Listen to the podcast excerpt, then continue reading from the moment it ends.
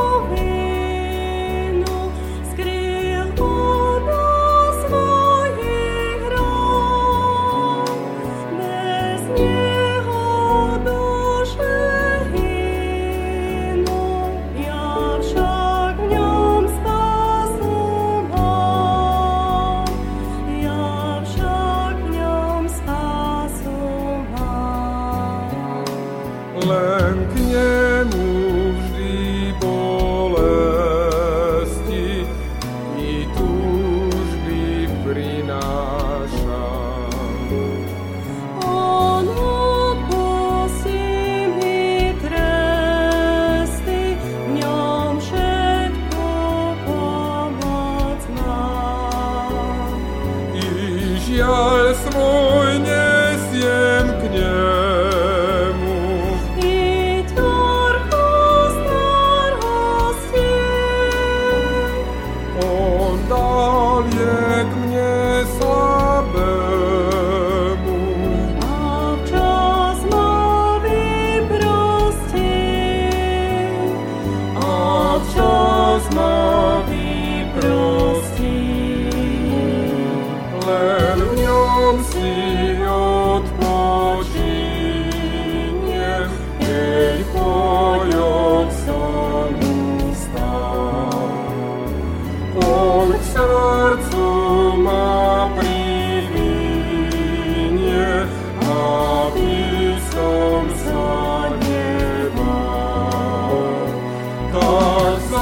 God's word.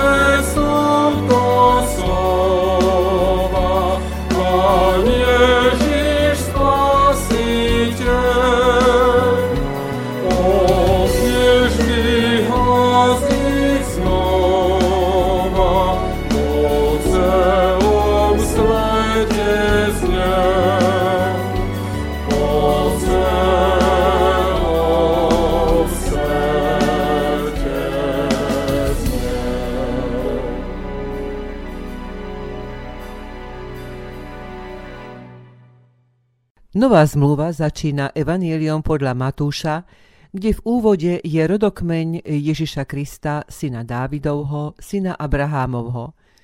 A to nás opäť privádza ku knihe Genesis, kde Abraham počuje od pána Boha požiadavku aj úžasné zaslúbenie.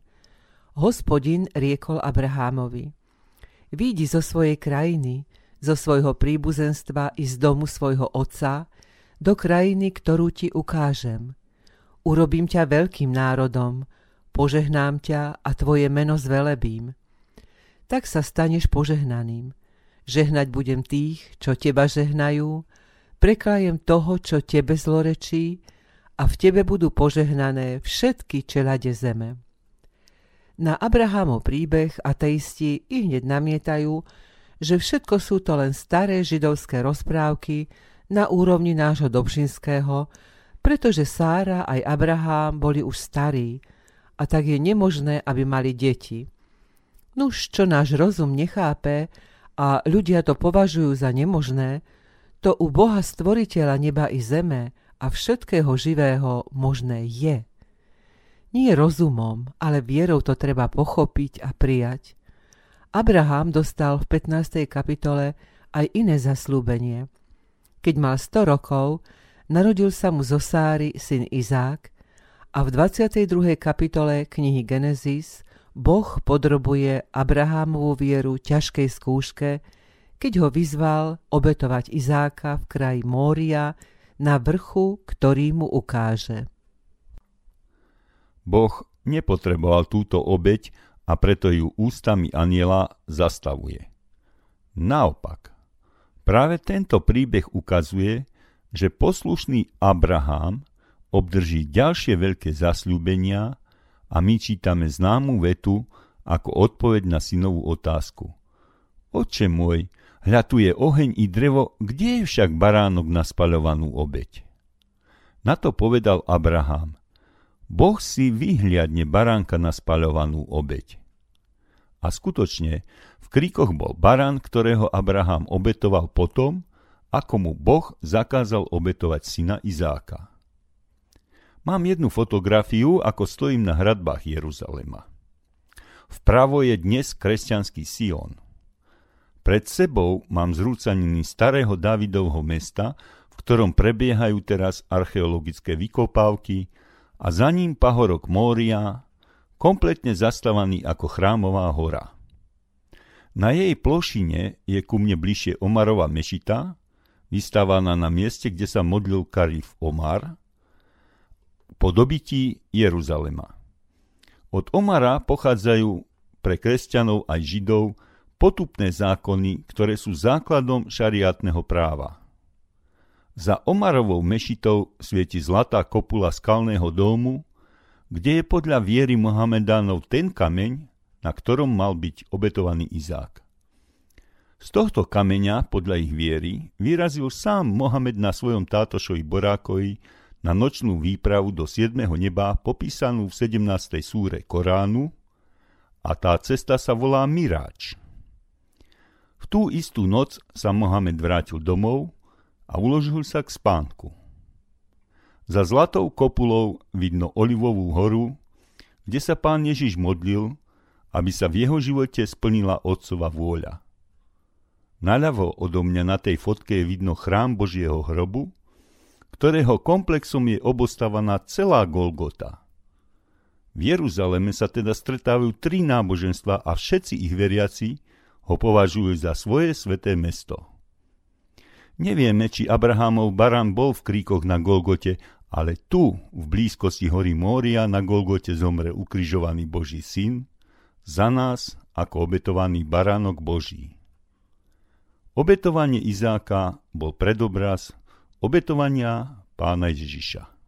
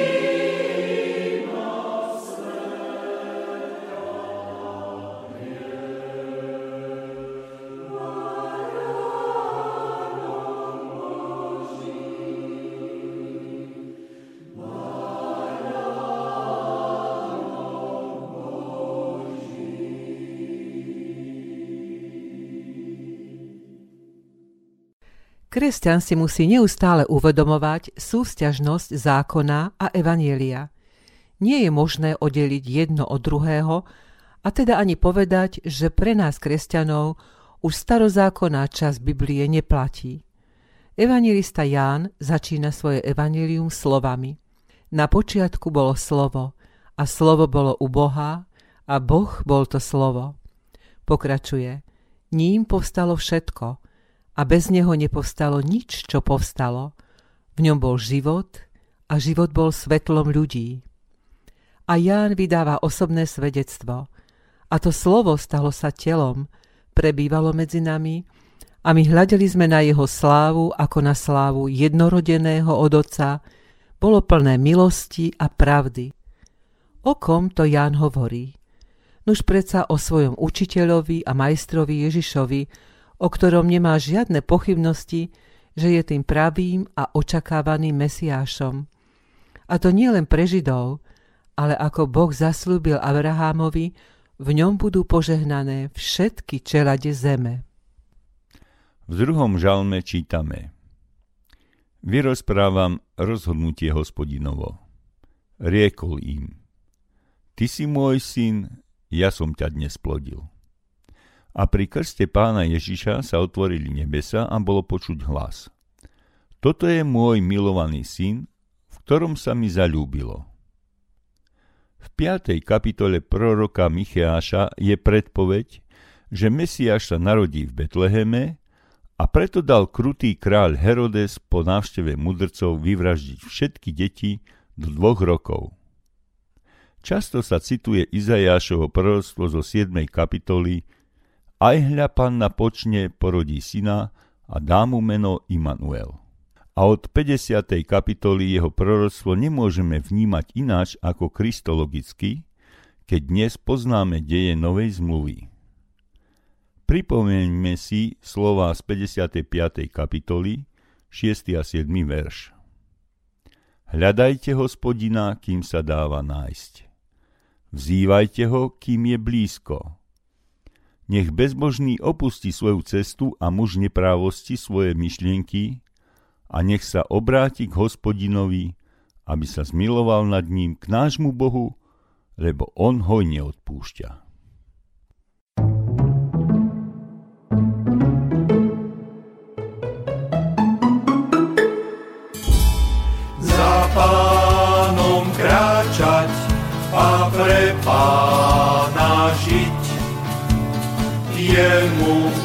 Sa ľúbiť a verný vždy byť.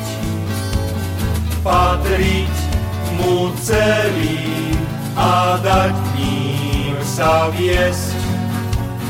Cestou je, ktorá je najkrajšia z ciest.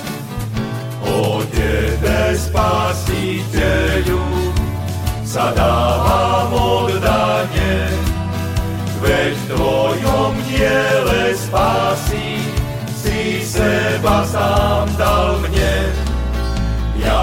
nemám iných pánov, už patrím Tebe len, mám pozvanie tak nádherné, žiť s Tebou každý deň.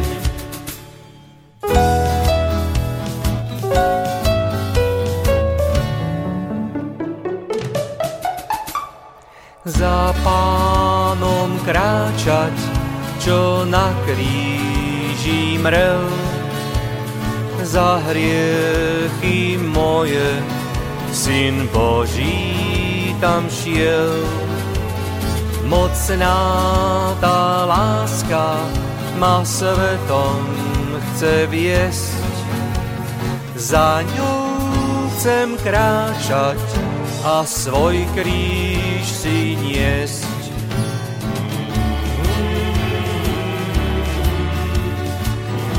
Po Tebe, Spasiteľu, sa dávam oddane.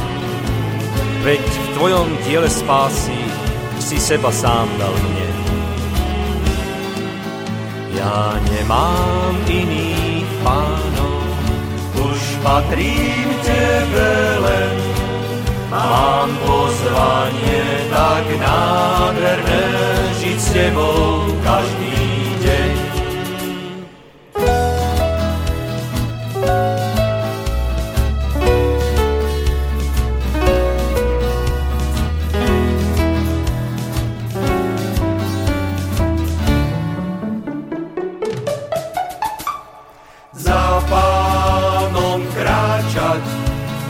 neviem, kde som. Veriť a konať, tak ako chce on. Dokázať trpieť a premáhať žiaľ. Spievať však navždy žalm vďaky a chvál.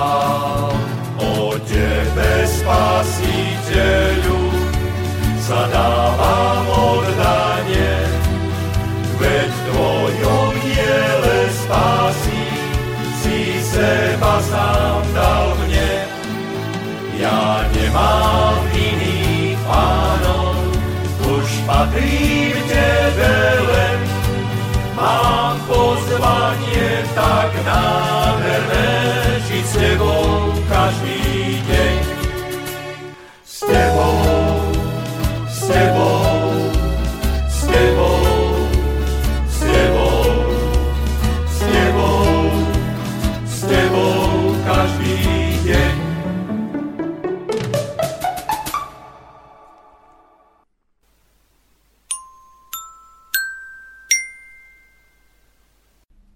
Kamienky múdrosti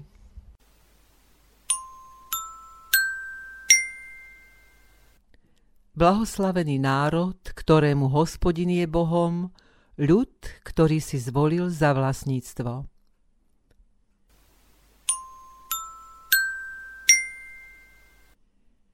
Čím bližšie k Bohu, tým ďalej od Satana. V neistom svete má kresťan istotu Božej lásky.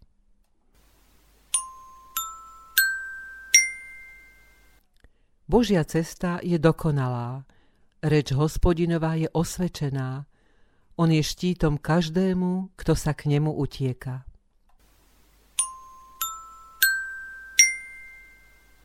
Milí priatelia, dnes sme zalistovali v starom zákone, v ktorom nachádzame prorocké slová o príchode spasiteľa na tento svet. V budúcej relácii nahliadneme do Novej zmluvy, aby sme zistili, ako sa tieto proroctvá naplnili. Ďakujeme vám za pozornosť a aj dnes sa na záver rozlúčime modlitbou a piesňou banskobistrickej skupiny Crossroads, ktorá je zároveň prozbou o dar pravej, skutočnej viery. Pane Bože, stvoriteľu neba i zeme, ďakujeme Ti za Tvoju veľkú lásku k nám ľuďom. Nie len, že nám dávaš chlieb náš každodenný, ale si sa postaral, aby sme my hriešní ľudia, keď ľutujeme svoje hriechy a neprávosti, mali nádej na spásu v Tvojom synovi. Ďakujeme Ti, Pane Ježiši Kriste, za Tvoju spásonosnú obeď na Golgote. A spolu s bratom farárom Danielom Midriakom vyznávame, že nebudeme a nechceme hľadať iného spasiteľa, lebo Ty si slovo väčšného života. Ty si Boží syn, Teba hľadáme, Teba nasledujeme, pri Tebe chceme zostať a vždy sa k Tebe priznávať. Príď k nám a posilňuj nás svojim Duchom Svetým v našom vyznávaní aj nasledovaní. Amen.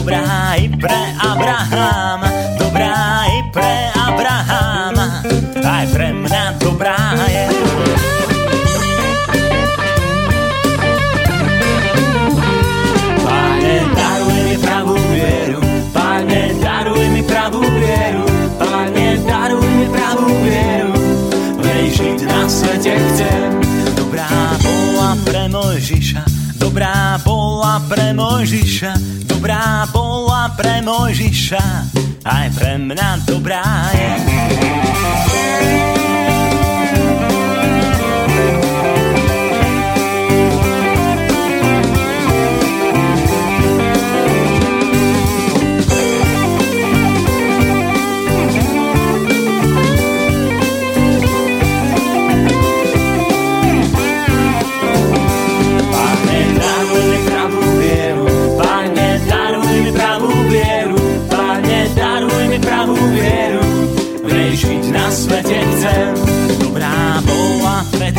Dávida, dobrá bola pre Dávida, dobrá bola pre Dávida, aj pre mňa dobrá je.